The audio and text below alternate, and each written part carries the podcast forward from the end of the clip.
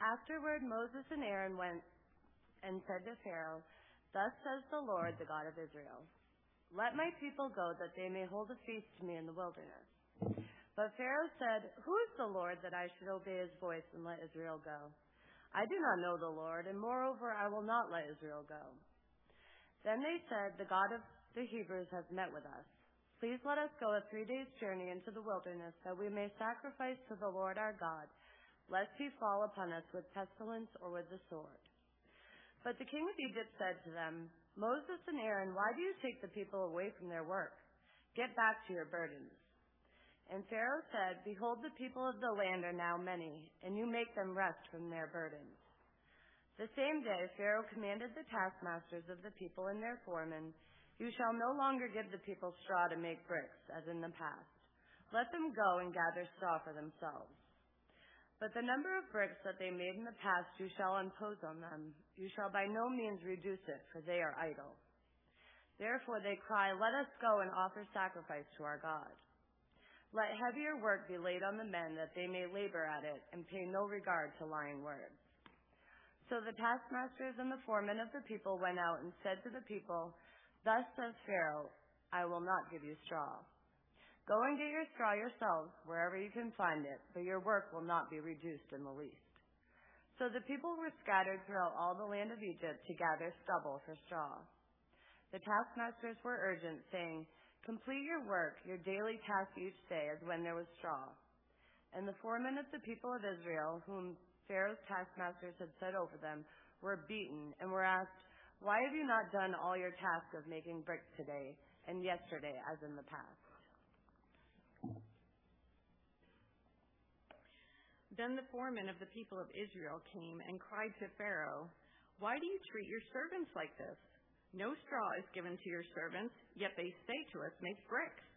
And behold, your servants are beaten, but the fault is in your own people."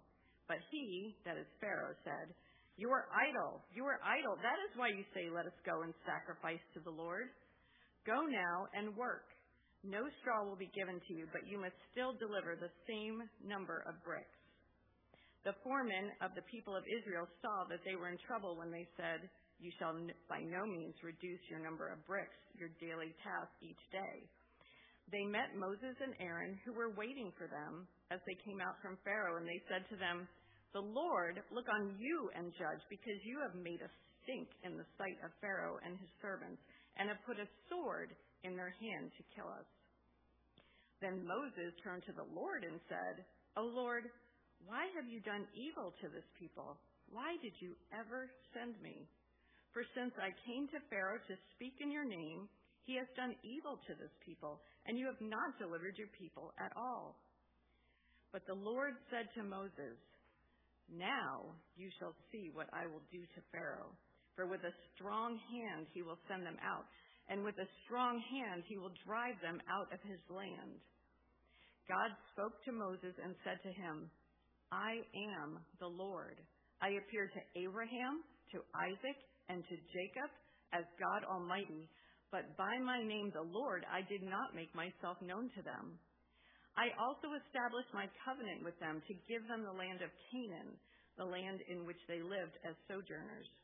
Moreover, I have heard the groaning of the people of Israel, whom the Egyptians hold as slaves, and I have remembered my covenant.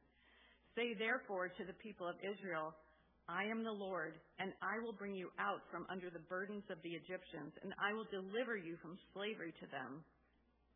And I will redeem you with an outstretched arm and with great acts of judgment. I will take you to be my people, and I will be your God, and you shall know that I am the Lord your God, who has brought you out from under the burdens of the Egyptians. I will bring you into the land that I swore to give to Abraham, to Isaac, and to Jacob. I will give it to you for a possession. I am the Lord.'" Moses spoke thus to the people of Israel, but they did not listen to Moses because of their broken spirit and harsh slavery.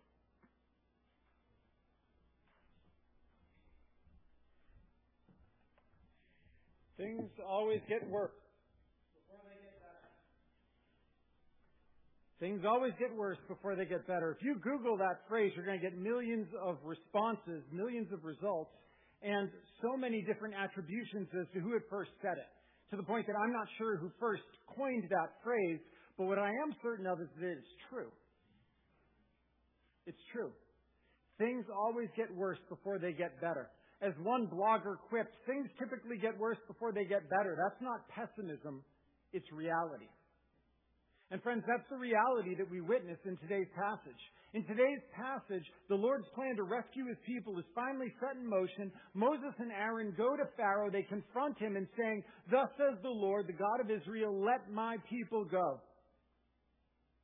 Now, if you're looking in your Bibles, you'll notice that when it says, "The Lord said, let my people go," it's all in small capital letters, because as we saw back in Exodus chapter three, this is God's revealed name, Yahweh. Yahweh says, "Let my people go." And Pharaoh responds in verse two, "Who is Yahweh that I should obey His voice and let Israel go? I do not know Yahweh, and moreover, I will not let Israel go." You see, in other words, Pharaoh responds and he goes, "Who does this Yahweh think he is, that he's going to come and demand of me my labor?" You know, it would be like if I came up to you and I said, "Hey, listen, Kevin says give him twenty dollars. And you'd go, "Who does Kevin think he is to demand twenty dollars from me?" But if I was to say, "Well, Kevin is collecting the money that you promised to pay for that autographed picture of Adam that you asked for," then of course you would willingly pay the money, because Kevin clearly possessed the authority to ask for that money in the first place. And Pharaoh is asking the same question. Who does this Yahweh think he is? Who does he think he is that he thinks he has the authority to demand or even ask that I would let Israel go? And it sets up an utterly epic confrontation between Yahweh and Pharaoh that we're going to see play out in the coming chapters. And the question is, who will be God? Who will be God? And friends, this is the exact same thing that happens to every one of us today. When you and I come face to face with God, our first reaction is usually, "Who does this God think He is to make demands on me? Who does He think He is to come saying that I need to obey His commandments, calling me to deny my desires and follow His, commanding me to submit to His design for all things?" Friends, when we truly come face to face with the Lord, it sets up an epic confrontation. Who will be God in your life? You or the Lord? Where's the Lord challenging you maybe right now? Are there areas and things in your life that you're currently resisting Him? Friends, who's going to be God in your life? Now, Pharaoh's mad. He's incensed at the utter audacity of Moses and Aaron and this supposed God. And his response is to make the Israelites' lives miserable. He commands they have to continue to produce the same number of bricks every day, but they're no longer going to be given straw. They have to gather their own straw. Now, now the clay bricks that they were making, the straw was inserted for two reasons. One, to open up the clay to aid in the drying. But more than that, it was to give some strength to the bricks in the same way that we use rebar or wire mesh to reinforce concrete today. So no longer were they going to be given that straw for making their bricks and making them strong. Now they had to make the same number of bricks, and they had to collect the straw themselves. Friends, things always get worse before they get better. And we need to remember that be- we need to remember this, because the prospect of change, any kind of change, is always far better than the pain of the actual change. The prospect of change is always better than the pain of change. Do you remember when Israel was first confronted with the prospect of change, the prospect of freedom, the prospect of deliverance? How'd they react? Chapter four, verse thirty-one. The people believed. And, they, and when they heard that the Lord had visited the people of Israel, they'd seen their affliction, they bowed their heads and they worshipped. They celebrated. They celebrated at the prospect of change with joy. But now we come to chapter five. And they no longer just have the prospect of change. They're faced with the pain of change. And the fact is, every one of us, friends, wants change. But we don't all want what change necessitates, which is pain. You know, we all like the prospect of change in our lives. We'd all like to lose fifteen pounds. We'd all like a better relationship with our spouse or our children. We'd all like to be debt-free. And we celebrate the prospect of such changes, but the pain of making such changes, it's not so welcome when it comes, is it? Because the truth is, things always have to get worse before they get better. And this is what happened to Israel. The prospect of freedom from slavery sounded great to them, but now they realize that change is going to be painful. You know, once you begin the process of change, it gets painful because there's always forces that are acting against change in your life. You know, for example, those who are in recovery from alcohol or drug addictions, they know this. Once you start the process of change, things almost immediately get worse. You know, you'll face opposition from within and from without. You know, within, the cravings seem to increase. Justifications to return to the old life seem to come much easier. Memories of the old life become dim. Was it really that bad? And then even harder than that opposition from within is the opposition that comes from without. Because those friends that once drank or used with you often don't understand. And they'll even discourage your attempts at sobriety, mostly because they themselves don't want to change. And if you start changing, they might think that they have to change. So they might tempt you into joining them, or, or shame you until you abandon your attempt, or discourage you, reminding you of your past failures and weaknesses, or ostracize you till you return to the old life. In any change, there's forces from within and from without that oppose that change. Things always get worse before they finally get better. And so the question in any change, whether it's in Israel's life or our life, is will you persevere through the pain? Will you persevere through the pain until things get better? You know, reading the account of the Israelites here, they reminded me of Jesus' parable in Luke's gospel. In Luke chapter eight, Jesus told the parable of a sower who, who cast seed on four types of soil. Some seed fell on the footpath and the birds came and ate it. Some fell amongst thorns and both wheat and weeds grew up, and then the, the weeds choked out the wheat. And some seed fell on good soil and produced an abundant crop. But the Israelites remind me of the fourth type of soil in that parable. Luke eight thirteen explains that some seed fell on the rocky soil, and the ones on the rock are those who, when they hear the word, receive it with joy, but they have no root. They believe for a while, and in time of testing, fall away. Because you see, Israel received the prospect of freedom with great joy, with celebration and with worship. However, things get worse before they got better. And when it gets hard, a time of testing and the pain comes, what happens? The joy flees, the celebration ends, and the young plants start to die. Friends, if Israel wanted to be completely free, it wasn't enough. It wasn't enough just to embrace the prospect of deliverance. They had to embrace the pain of deliverance. And it's the same for us today, church. In nineteen thirty-seven, German pastor Dietrich Bonhoeffer wrote what would become a classic called The Cost of Discipleship.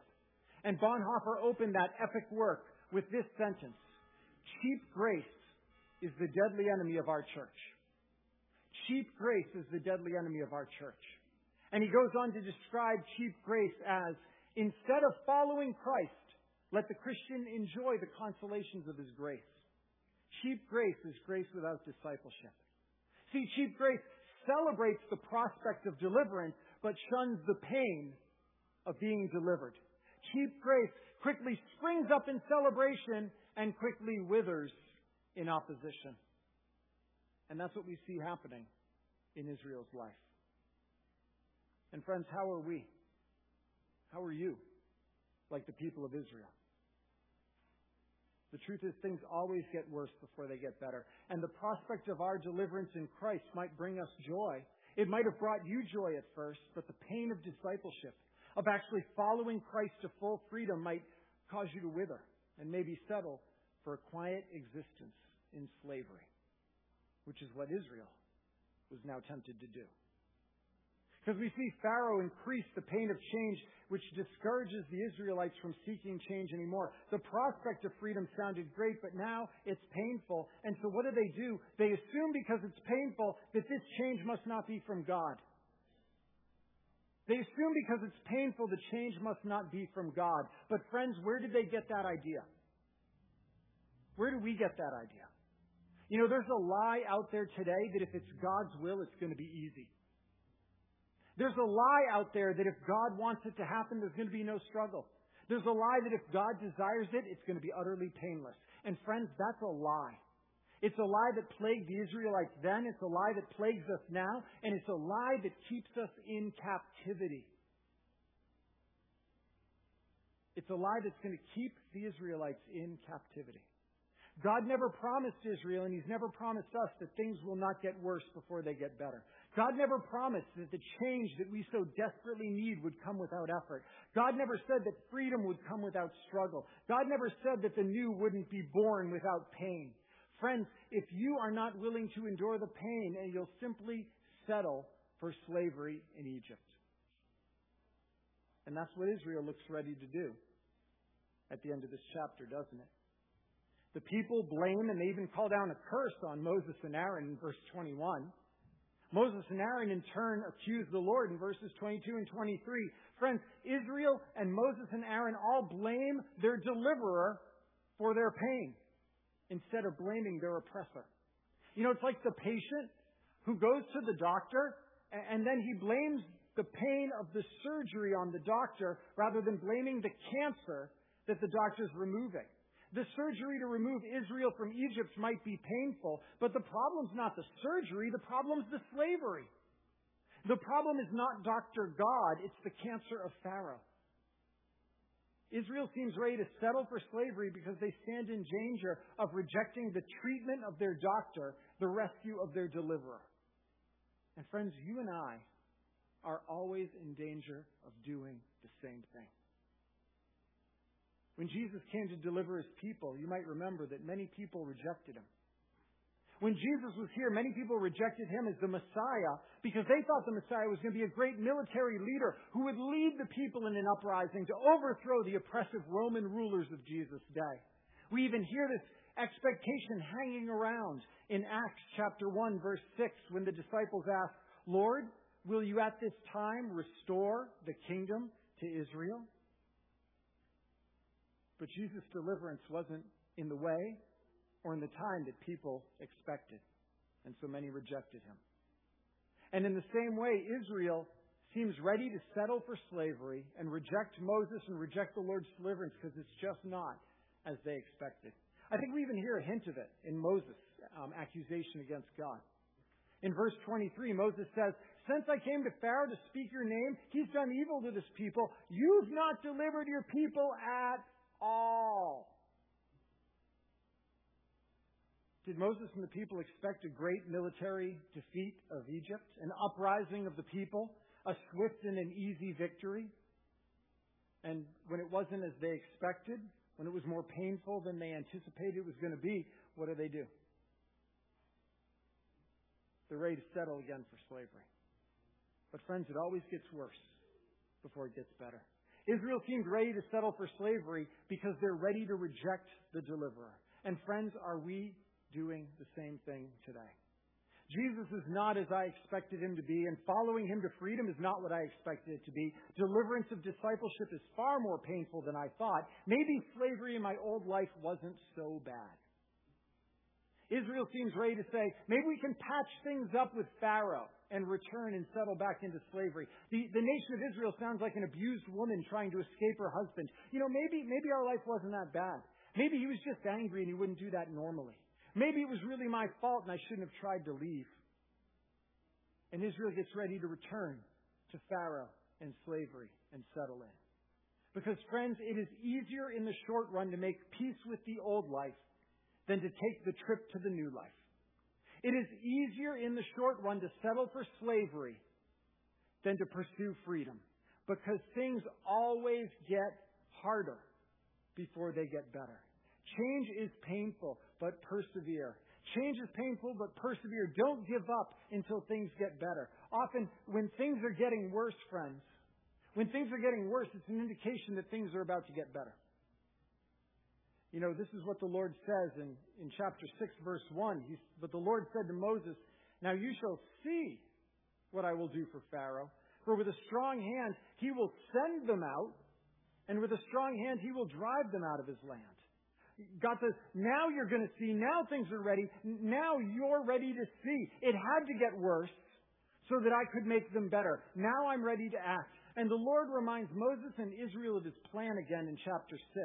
Deliverance will come. Maybe not as you expect, Moses. Maybe not as you expect, Israel. There's not going to be a military coup or an uprising of the people of Israel, but deliverance will come. And Moses, Israel's going to come at my hand. Do you notice in verses six through eight of chapter six how many times the pronoun I is used? This is the Lord speaking. He says, I'm the Lord. I will bring you. I will deliver you. I will redeem you. I will take you. I will be your God. I will bring you. I will give you. The Lord says, I'm going to do it. Do you trust me? Through the pain, can you persevere in trusting me? Through the pain, can you persevere in trusting that I will deliver? And just because there's pain doesn't mean that I'm not at work. In fact, things always get worse before they get better. And if it's painful, it doesn't mean I'm not moving. Persevere in the pain. The problem is, Israel struggles to do so. The last verse that was read for us, chapter six, verse nine, Moses spoke thus to the people of Israel, but they didn't listen to Moses, because of their broken spirit and harsh slavery. You see, the people, they, they loved the prospect of deliverance, but they weren't ready for the pain of deliverance. And as such, they stand here ready to reject the Lord's deliverance and to simply make peace with their slave masters and settle into slavery again. And friends, are you and I in danger of doing the same? Jesus warns us when he calls us to follow him, to count the cost of following him. Count the cost, church. Jesus says in Luke chapter fourteen, verses twenty-eight and twenty-seven and twenty-eight, "Whoever doesn't bear his own cross and come up after me cannot be my disciple. For which of you, desiring to build a tower, does not first sit down and count the cost, whether he has enough to complete it?" Count the cost. Following me to freedom as my disciple will cost you, because things always get worse before they get better. So are you ready to embrace not just the prospect of freedom, but the pain of freedom? Or will you be like a, a plant that springs up quickly in joy and dies just as quickly when the pain comes and things get tough? Israel stands at a crossroads. Things have gotten worse, so will she persevere in the pain and trust the Lord's deliverance? And friends, you and I stand at the same crossroad. We regularly stand there. Will we take up our cross? When things get worse, when persecution and opposition arise, when Jesus commands you to obey, to sacrifice, to deny yourself and your desires, will you persevere in the pain of discipleship, following Jesus all the way to freedom? Or will you settle yourself for the prospect of freedom and simply make peace with living in slavery in your old life? Israel stands at a crossroads, and so does every one of us here. It always gets worse before it gets better. And so, friends, how will you respond? Who will be God? Let's pray. Father, help us. Help us, because we stand like Israel did. We stand at a crossroad. We don't like the pain. We like the idea of, of freedom. We like the idea of being, being free of sin and being made new, and, and of living fully the way that you've designed us to, be, to live and, and living in freedom. But it's hard sometimes. It's painful to follow sometimes. It always seems to get worse before it gets better. So help us to persevere, to follow you through the pain, and make us. Make us ever more into your image. Give us evermore the life that you promised to give, and help us to be faithful to follow you all of our days. In Jesus' name, amen.